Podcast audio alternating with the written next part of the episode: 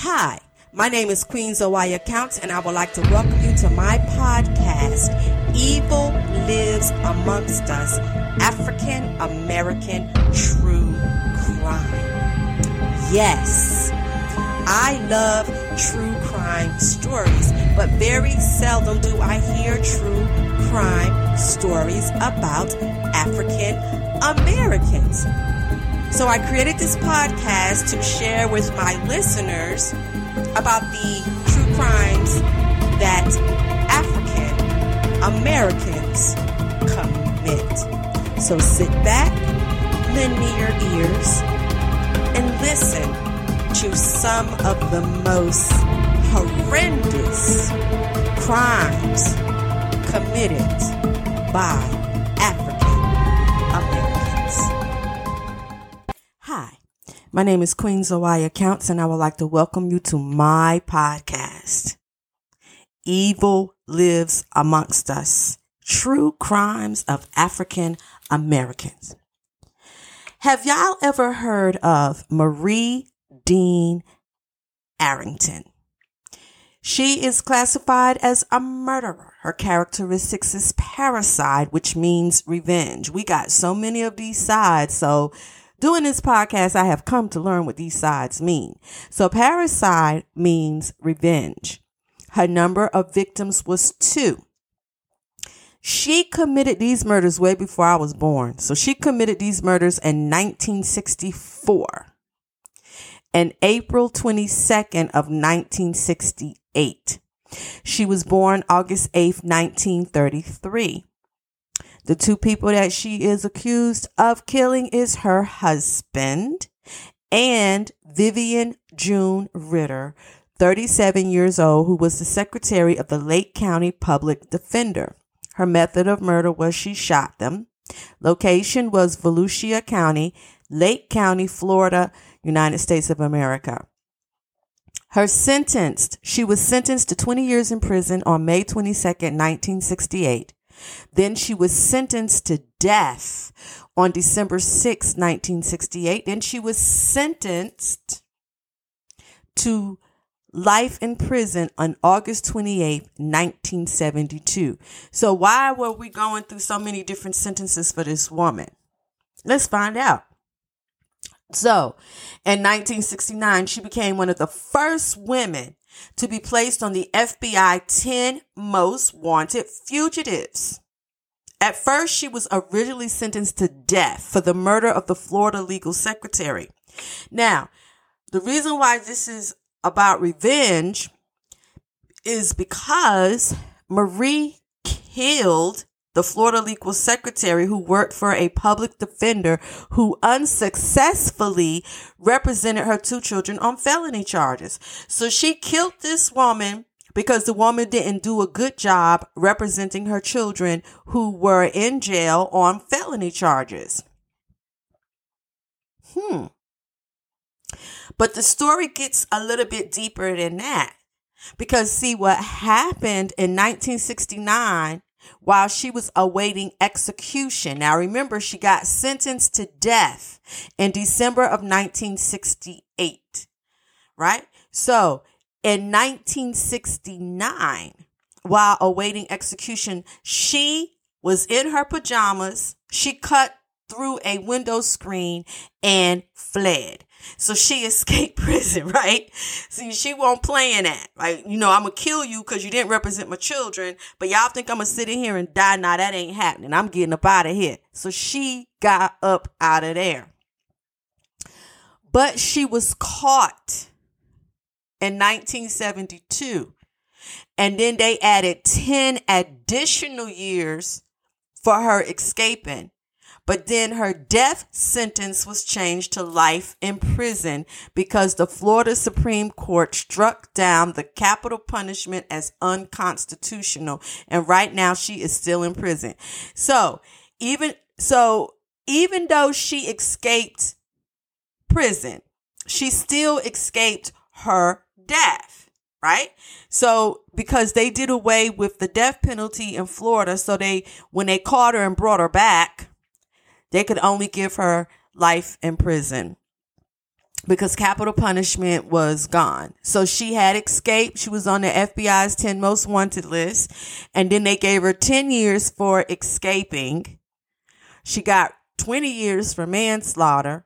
And that was for the death of her husband. So she didn't get life. Now check this shit out. She didn't get life for killing her husband, but she got life for killing the, the secretary of the public defender. I mean, death. I'm sorry. Forgive me. She, it, I'm getting all confused because this don't make no damn sense. So she doesn't get life for killing this second woman. She only gets 20 years for killing her husband, but they give her the death penalty for killing the second woman. Let me let me let's let's do that again. So, she gets 20 years for killing her husband, first degree murder. But for killing this woman as, as revenge or whatever, they give her the death penalty. But then she escapes. And so then when she escapes, was this, did she know this was happening? I mean, you know, inquirer minds want to know. But after she escaped, they found her in Louisiana. Let me put that to you. But after she escaped, they did away with the capital punishment, the death penalty, put it to you that way. So now she's serving life in prison. And as of this story, she's still alive. But we'll see what goes on. She was waiting the execution and the brutal murder of the Florida legal secretary. The victim's bullet riddled body was crushed when it was ran over by a car several times. So not only did she shoot her multiple times, she shot her multiple times, then she ran her over with a car, but she escaped. And that, that's what put her on the FBI's top 10 list. And then she was apprehended in New Orleans in 1971. So she escaped in 69, was captured two years later, brought back. Now, who told on her? Because she was gone for two years before they even found her. So somebody had to tell on her. Like something happened. But by the Supreme Court striking down, striking down the, the capital punishment, she was put in prison. And so this is this is crazy, right? It, it's really crazy. It says that on April 22nd, 1968, she drove her 1965, the year that I was born, white Chevrolet to work at the public defender's office. So she was actually working in the office. And in the early afternoon of that day, it was discovered that the deceased was missing from the office and certain evidence indicated an abrupt departure. A search for her whereabouts proved fruitless. Then on April 27, 1968, the badly decomposed body of the deceased was discovered several miles away from Leesburg, Florida. There were several witnesses who gave testimony which linked Marie with the crime. It goes on to say that a taxi driver dropped off Marie a half a block from the public defender's office in the morning of April 22nd. Shortly thereafter, an insurance agent who knew the deceased personally testified that as he was passing the office in his car, he saw the deceased and Marie enter into the Ritter car by themselves. But then around noontime, the Ritter car passed through an orange grove on a narrow road. The car resembled one which workers in the grove were expecting. Hmm. Their supervisor walked over to the road to meet it, and as the car came closer, the supervisor observed it closely and realized that it was not the one which it was not the one which the workers were expecting. Hmm. So the car passed at moderate speed, not more than three feet from the supervisor. But at the trial, the supervisor testified that she saw the deceased Anne Marie alone in the car. Within an hour, the Grove workers heard shots. So she didn't even care if somebody saw her in the car. Don't this sound like a damn movie? She ride passes these people walking out there in the orange grove or working there. The supervisor sees them in the car. They drive right by. And then a few minutes later, they hear gunshots. Other witnesses testified that they saw Marie driving alone later in the day in a white Chevrolet. Marie's mother testified that she picked up Marie several miles from Leesburg and that Marie left a white Chevrolet when she entered her mother's car. Marie's landlady testified that she once gave Marie a 22 caliber revolver with which Marie never returned to her. And ballistic tests established that the woman that Marie killed had been killed with a 22 caliber revolver. So all this evidence against her. People saw her. Some people saw the lady in there. Some people saw her leaving. This is what we get. Police go on to testify that Marie presented herself to the police and she led them to an envelope which had been secreted under a bathtub in the house where Marie was staying. The envelope had personal effects of the deceased that she killed and an unsigned letter addressed to the public defender. The letter stated that Mrs. Ritter would be murdered unless three unspecified persons were released from custody. So now she got blackmail, she got murder. Then she showed him the letter that she wrote saying that if her people won't release from jail, that they was going to kill Mrs. Ritter. The officials testified that Marie told them that she had been given this letter by certain other persons whom she could not identify for her delivery to the public defender and that she thought the police would want to know about it. So people see her in the car with this woman. So now she's trying to throw this off of herself, right? She's trying to say, Oh no, someone else gave me this letter. This is what I, I was just doing it for somebody else. Oh, it didn't have anything to do with me. But the prosecution began to theorize it and they said that the that Marie was dissatisfied with the convictions of two of her children who had been unsuccessfully defended by the deceased's employer, and that this dissatisfaction led to the abduction of the deceased and her eventual murder by Marie acting alone and by herself. Without a reasonable doubt, the jury returned a guilty verdict and mercy was not recommended.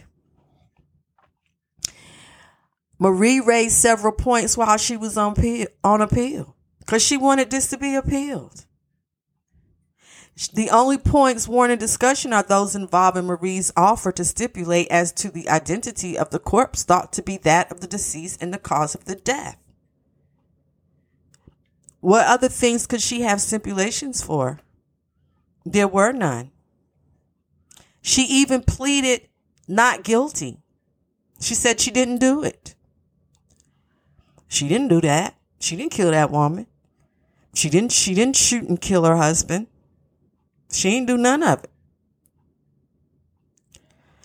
But the jury found her guilty. They go on to say that she was saying that she did not even know the identity of the kids. Those was not her kids. But then they had a doctor that come in, a physician that came in and said that they were. They were. They said that the ev- there was some evidence that said that the prosecutor in this case told the jury in an open argument that he would prove the identity of the victim by her dentist, which he did. And went on to say that her fingers was taken from the body and matched with the fingers that was taken from the birth certificates of Mrs. Ritter's children. So she cut this woman's fingers off she was really trying to maybe you know some of these CSI t- uh, TV shows won't out back then. Prop, you know they won't. But she was cutting off the fingers because she didn't want them to identify her. So she was really working on trying to get this done. But when they took those those fingerprints, because they took her fingerprints back then when she had them babies, they matched. So there was nothing that this woman could do. But she was determined you know, she was determined that she was not going to go to jail for shooting and getting rid of this woman. But even her husband, now, you know, we'll get back to her husband, but I see right here that she was not that smart. And I'm not trying to be mean when I say that, but she was not that smart.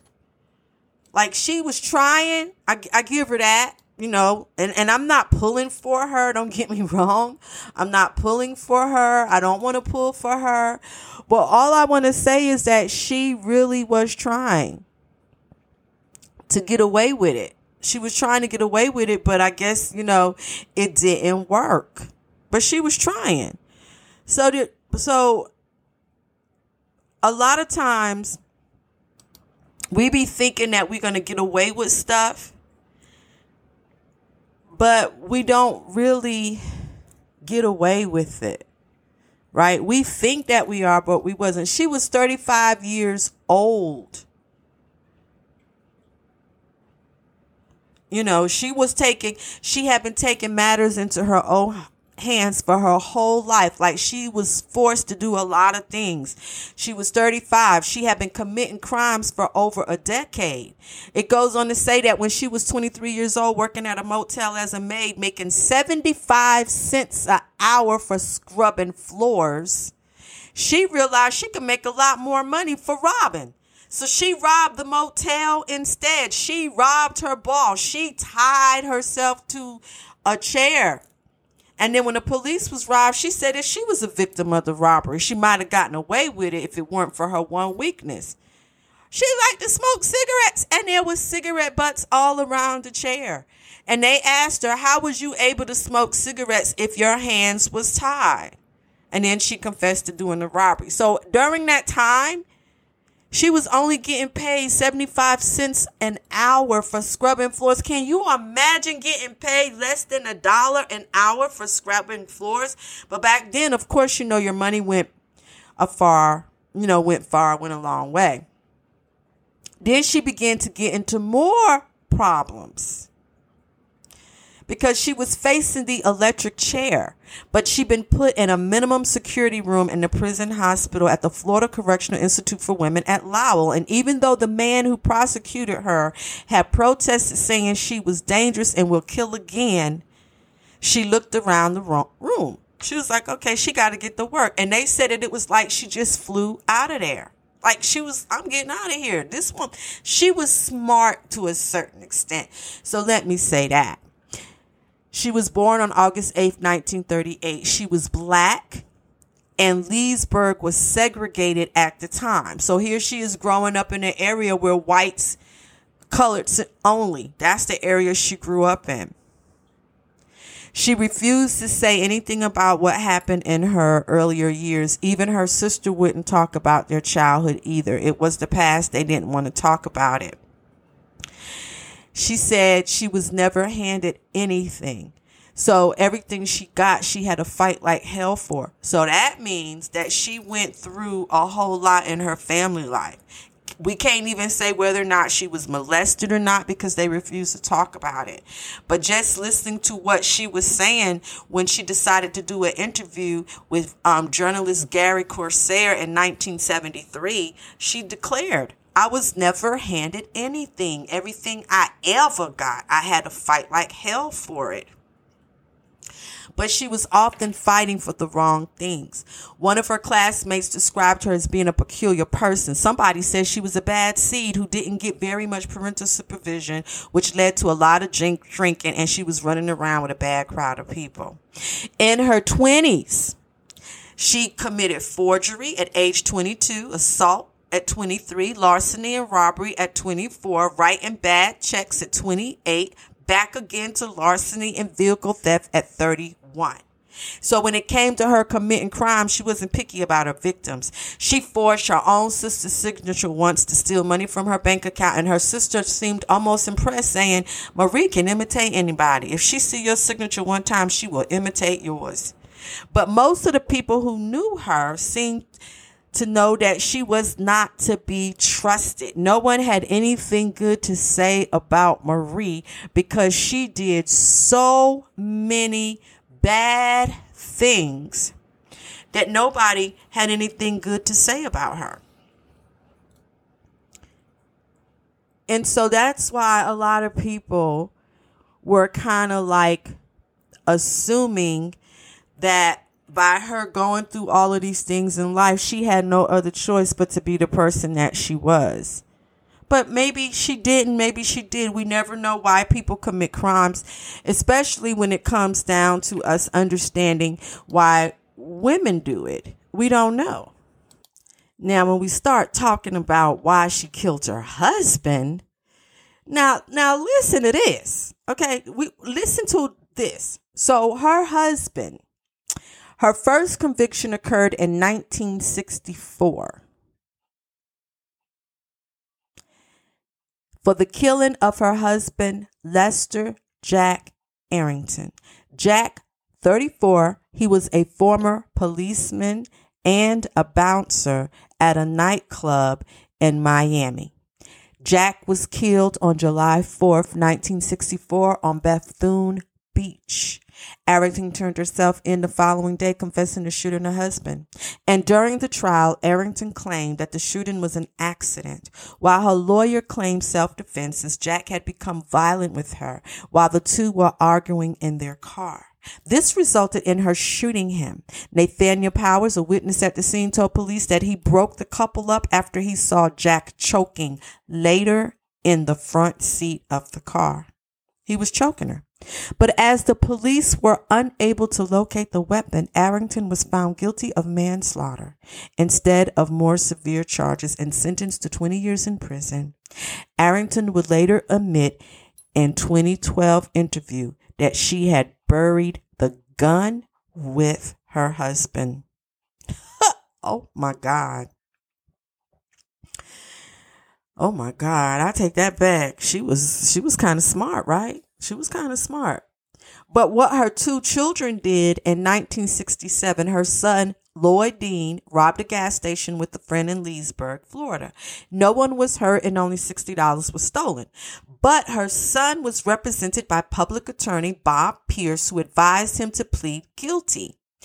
He pleaded guilty and was sentenced to life in prison in 1968 at the age of 18 for breaking into a gas station. Now, mind you, this is in the 60s, so you know they was handing down them long sentences to black people. Let's just keep it real. Let's just keep it real. He was sentenced to life in prison in 1968 for stealing $60, while his friend only received probation. Pierce had also represented Arrington's daughter on unrelated fraud charges. And even those unrelated fraud charges led her daughter into receiving jail time. So I can understand her being upset. Like her son, she done got put in locked up and accused of stuff, but her son, 18 years old, steals $60. No one was hurt period, and gets life in prison at the age of 18. And then her daughter, unrelated fraud charges, end up going to jail. I guess it's like mother, like daughter. Guess it's like mother, like daughter.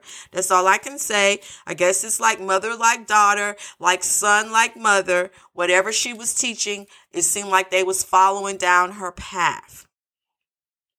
Was she, was she having some sort of gang with them? We don't know. We don't know. But Arrington went to Pierce's office with the intention of killing him. But he wasn't there. So what she did, she took the secretary instead.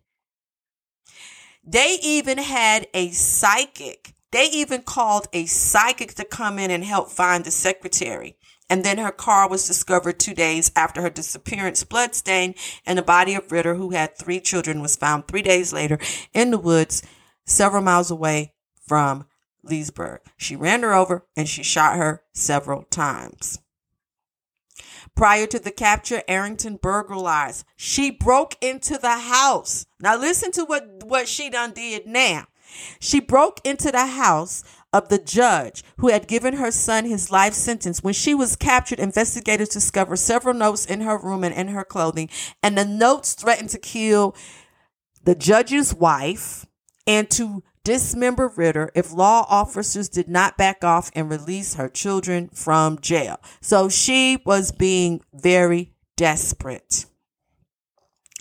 And it was her landlord who gave her the gun. But she did escape. She did. And like I told you guys earlier, when they found her and brought her back, they gave her life. So earlier, I was telling you that was she still serving life? Maybe she was, maybe she wasn't, and that we would see. So now getting to that, in May 10th of 2014, in Marion County, Florida, from which she did escape, she died. And she was 80 years old when she died. But in 1969, she became the second woman to be placed on the FBI's most wanted list. Marie Dean Arrington. My name is Queen Zoaya Counts, and I would like to thank you for listening to my podcast, Evil Lives Amongst Us True Crimes of African Americans. Peace.